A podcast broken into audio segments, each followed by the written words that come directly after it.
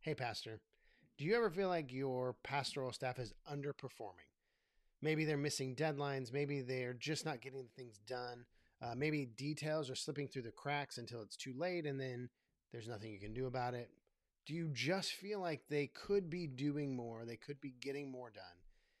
Not that they're bad people, not that you are unhappy with them, not that you don't like to hang out with them, but you just wish they were getting more done so that you could get more done. If that's you, if that's where you are and that's where your staff is, then this episode is for you. We're going to talk about what you can do to change that, to shift it, and to make a difference in how they approach their jobs and how they approach their ministries, so that you can get more done in your job and in your ministry.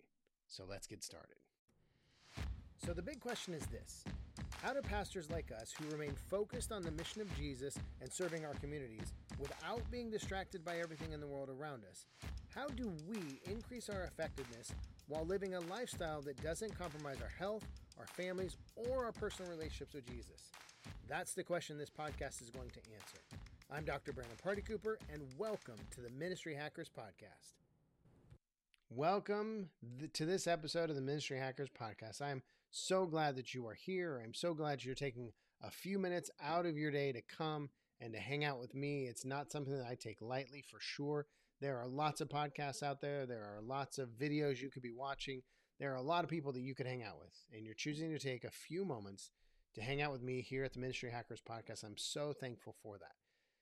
The reason that we're here, and the reason that I do what I do, the reason Ministry Hackers exists, is because you, pastor, have a calling on your life, and you deserve the ability to perform that calling, to fulfill that calling, to see that calling all the way through as best as you possibly can. I was thinking a lot about this over the last couple of days, about calling, your calling, my calling. Uh, what does that mean? How does that look? When, as pastors, when we get called into ministry, it's a very profound, impactful moment. Now, some of us have these very uh, moving moments where uh, where God spoke very clearly to us, and and you know, and we will remember it for our whole lives because it was such a meaningful moment that we had with God, where He called us into ministry to serve Him and to give our lives to His uh, vocational ministry that He's calling us to. For others of us, that wasn't the case. I know for me, it was something that I kind of, re- God revealed to me over time, over a span of about a couple years. God revealed to me step by step what my calling would look like. And part of my calling was to do this, was to serve pastors and to be a part of equipping pastors and ministry leaders so that they could do their ministries at the highest level possible. And I just think that there are too many pastors, and I'm sure you know this, there are too many pastors who are leaving the ministry every day, not because they're not called anymore. Some of them may say that, but I think ultimately they're leaving the ministry because they're worn out, they're burned out, they're they're struggling too much uh, in ministry. Not that we're not supposed to be selfless and sacrificial and uh, be servant leaders. I'm not saying that. We are supposed to be all those things. But there is a point where we are moving past that into we are unhealthy, and too many pastors are living in unhealthy ways for too long and sacrificing too much, more than God ever intended us to sacrifice. And they're leaving the ministry because of it. And that's what I want to make sure doesn't happen to you. I want to make sure that you are serving a ministry at your highest capacity with love and joy and compassion, and enjoying your life while in ministry, whether that means spending time with your family, whether that means traveling, uh, whether that means having a hobby, um, whatever that looks like for you, I want that. Whatever God has designed your dream life in ministry to look like, I want that for you. And so that's why we do uh, these podcasts, the blog, uh, the Ministry Hackers, Daily Edition, all those things exist to equip you, to help you, and to come alongside you and support you in your calling to make a difference in this world. So again, I'm so glad you're here with me today and excited to jump into our content. But before we do, are you frustrated with your website? As your church website, is it not really doing a whole lot for you? Or maybe you're sitting here in twenty twenty-two and you're saying, I think it's time we get a website. And if that's you, but you've been you've been hesitant because maybe you're not a web designer, or maybe you're not very tech savvy. Uh, maybe the whole process is overwhelming to you and and a little intimidating. Well, believe me, I know exactly how that feels. I am not a designer. I am not artistic at all. I have no web design experience. Um, I have no real tech experience.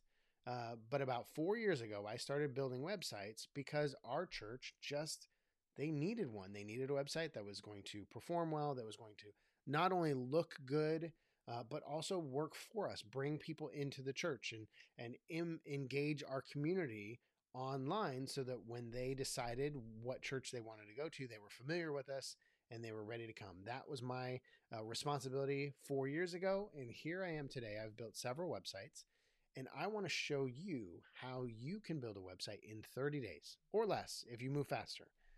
But in thirty days, you can, I'll walk you step by step um, how to build a website. And all you have to do is just download this free cheat sheet. It's the thirty day website cheat sheet. Go to brandonpartycooper.com slash 30 day website and you can get uh, the cheat sheet right there. You can um, walk step by step. It shows you day one, do this, day two, do this, all the way to day thirty. And in thirty days, you'll have a website that doesn't just exist. It doesn't just sit up there in the World Wide Web uh, so that people can stumble across it or find it, but it's actually working for you. It's drawing people in and it's sending them to your Sunday morning services and bringing people into your faith community week after week after week. And so again, just go to brandonpartycooper.com slash 30 day website and you can get the uh, cheat sheet right there. It's going to walk you step by step. It's free. It's a gift that I want to give to you because a website is huge in twenty twenty-two for every church, especially post pandemic. And if you don't have a website, then it's time to get one. And if you have a website, but it's just there, it doesn't do anything for you, then it's time to get a website that is working for you and making an impact in your community, just like you are every Sunday morning when you stand up on that stage or when you uh, reach out to people in your community or spend time with them. Your website should be working just as hard, if not harder, than you are. So again, brandonpartycooper.com slash 30 day website, get your free cheat sheet and get started today on getting that website up and running. Okay. So we love our staff. Uh, for those of us who are lucky enough to have a pastoral staff, most of the time we love them. We love the people we we've hopefully most of us have hired them. Um, and so we have hired people that we enjoy working with, we enjoy spending time with. And for some of us, when we have a staff, they are some of the closest people that we are with. We love to hang out with them outside of ministry, outside of the church. We do things together. Um, however, it makes it very hard when these people that we've hired, that we enjoy, that we like hanging out with, are just not performing well. They're just not carrying their weight. They're not cutting the mustard, whatever phrase you want to use.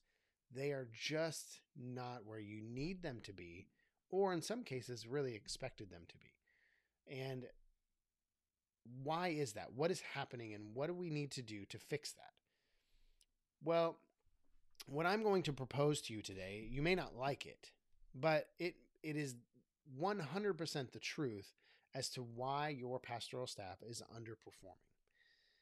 And the reason is, is because they are serving within a productivity culture that does not challenge them to be more productive. Now, one caveat that I want to throw out there. Maybe your staff is performing well and you have one staff member who is not. That's not what we're talking about. What we're talking about today is we're talking about a pastoral staff team or uh, any team that directly reports to you as the pastor. Any team directly under you that is not performing well as an entirety, as a team, that's what we're talking about. If you have one underperforming member of your team, maybe they need more training, maybe they need a little bit more attention, or maybe they need uh, a process uh, of, of accountability um, that ends in either the, them becoming more productive and more uh, higher performing, or ends in them finding a new place Uh, to go and to spend their ministry years um, serving and, and being faithful. Because if you as a lead pastor, if you have somebody on your team who is underperforming, then that just holds the whole team back. if you have an entire team that is underperforming, then it holds the entire church back. And again, going back to calling, if you as the pastor are called to serve this congregation and to lead and to oversee uh, the ministries and everything that's going on, if you have a team that is not carrying their weight with you, then that comes back to you. And that becomes a burden that you carry. It becomes uh, tiresome. In fact, I've met some pastors who will not hire staff members because they say it's actually more work than not having a staff member and just doing the work on their own. And to me, that is completely backwards. If you have a pastoral staff, that should be relieving you of all the work that needs to be done. That should be relieving your time. It should be freeing you up so that you can have time with your family, so that you can have time uh, to connect with people. You can have a hobby, all those things. So that's what we're talking about today. We're talking about a pastoral staff team as a whole that is underperforming. All right, so what can you do to increase the performance of your pastoral staff? There's two things you can do. The first one is to model productivity for them. Model productivity for them. You are the cultural architect of your team's productivity. You are the one. Now, if you don't own that role as the cultural architect and model productivity for them, then it's really hard to expect them to be highly productive. The reality is, is that most of us are hiring pastoral staff members onto our teams who have little to no ministry training.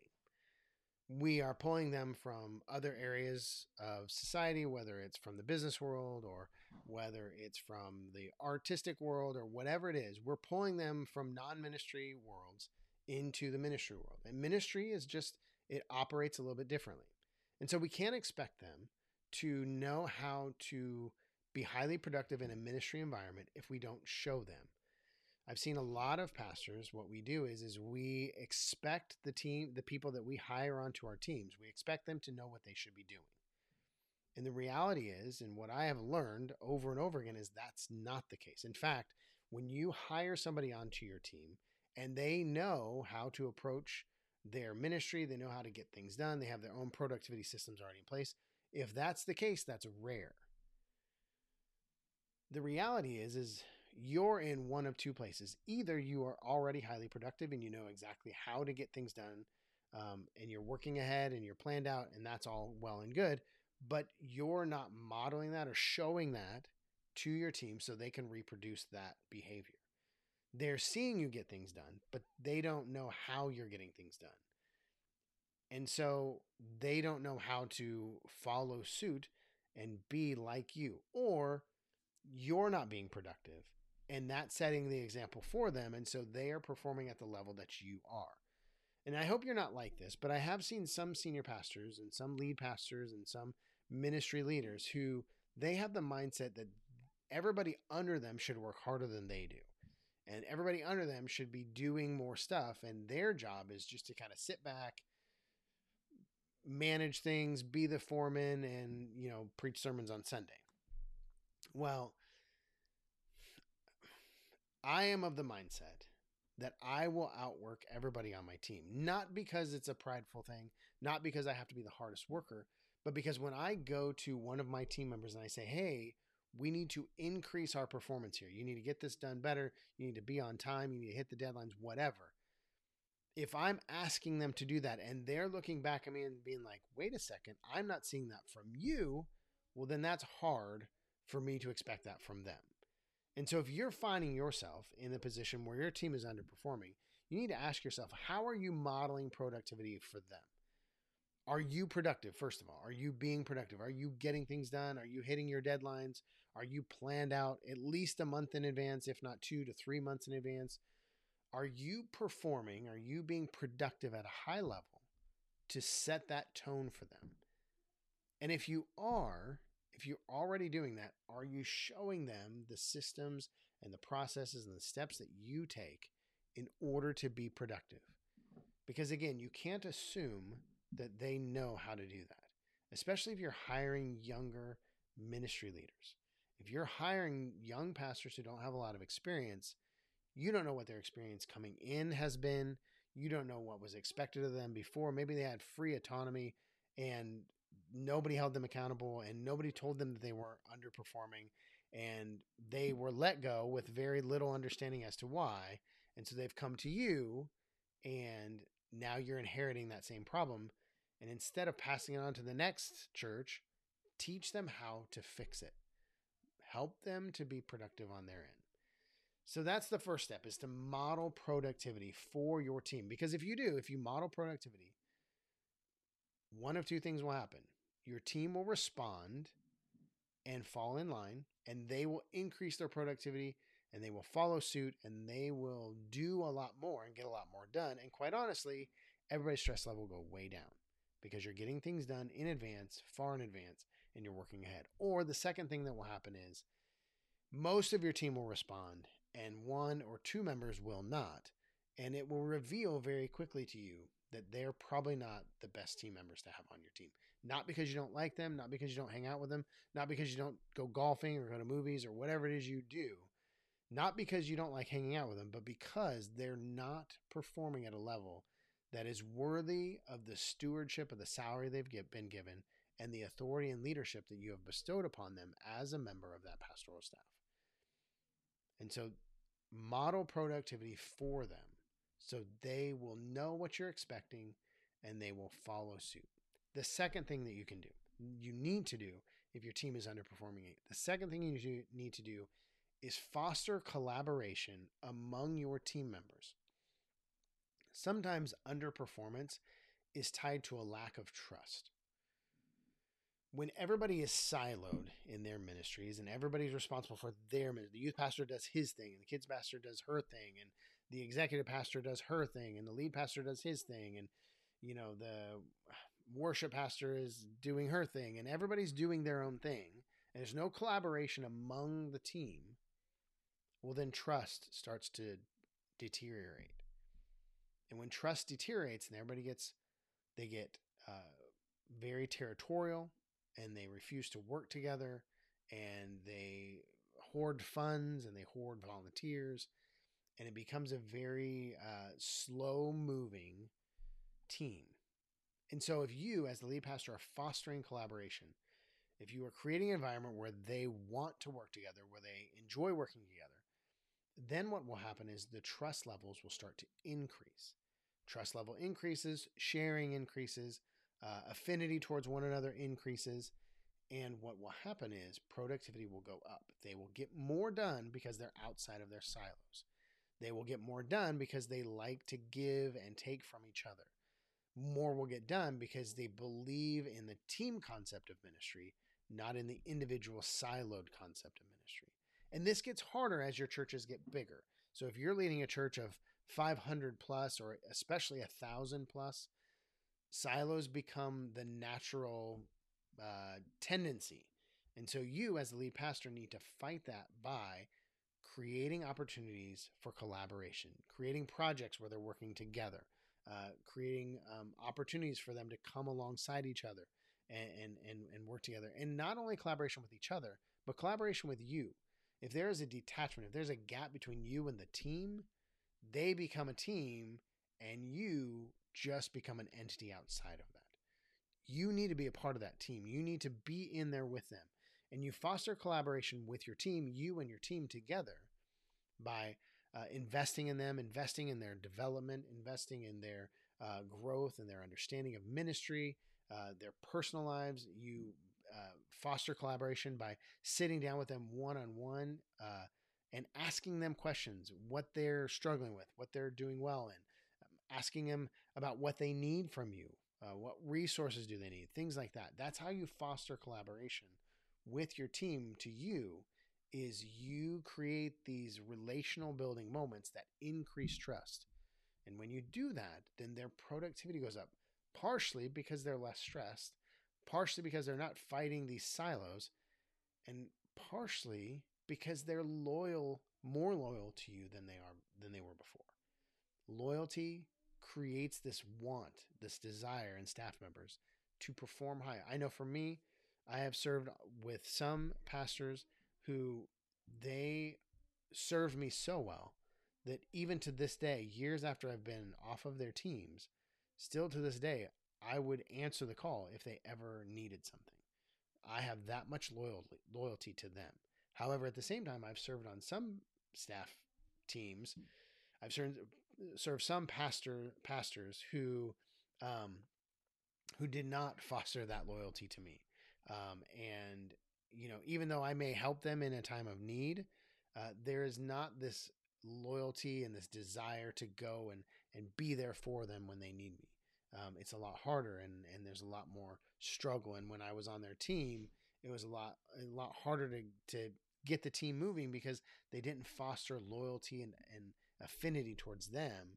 They were kind of tyrants and uh, demanded things. And, and the whole team was just kind of burned out and broken down. And so, um, and so when you spend time serving your team and fostering that collaboration, trust goes up and then ultimately performance goes up. And so the hard part is, is if your team is underperforming, then it, at the end of the day, it comes down to you. It comes down to the, the culture that you've created, the culture of productivity within your team and your own performance. When you own your role as the cultural architect of your productivity culture, when you do that, then your team members will either respond or, rev- or will reveal themselves to not be uh, team members that are in cohesion with the rest of the team. And so, um, so again, the hard part with ministry and the hard part with leadership is if you're the leader, if you're the pastor, it always comes down to you and what you do. And that's partially, again, why we do this here at Ministry Hackers, because we want to equip you to answer these problems and answer these challenges and help you uh, develop your team, develop you into a place where you are performing high level ministry, reaching people, engaging people, in, in advancing the kingdom, building ministries that are changing lives. That's the goal. And so again, if you want to increase the productivity and the performance of your team, it comes down to two things: modeling that productivity and fostering collaboration among your team. All right. I hope you have a wonderful day. Again, if you want that thirty day cheat sheet for your website, have it up in thirty days, go to brandon party cooper dot com slash thirty day website, get your free cheat sheet, get started today. And in thirty days, you'll have a website up and running, performing just like you. All right. Hope you have a wonderful day, and I will see you in the next episode.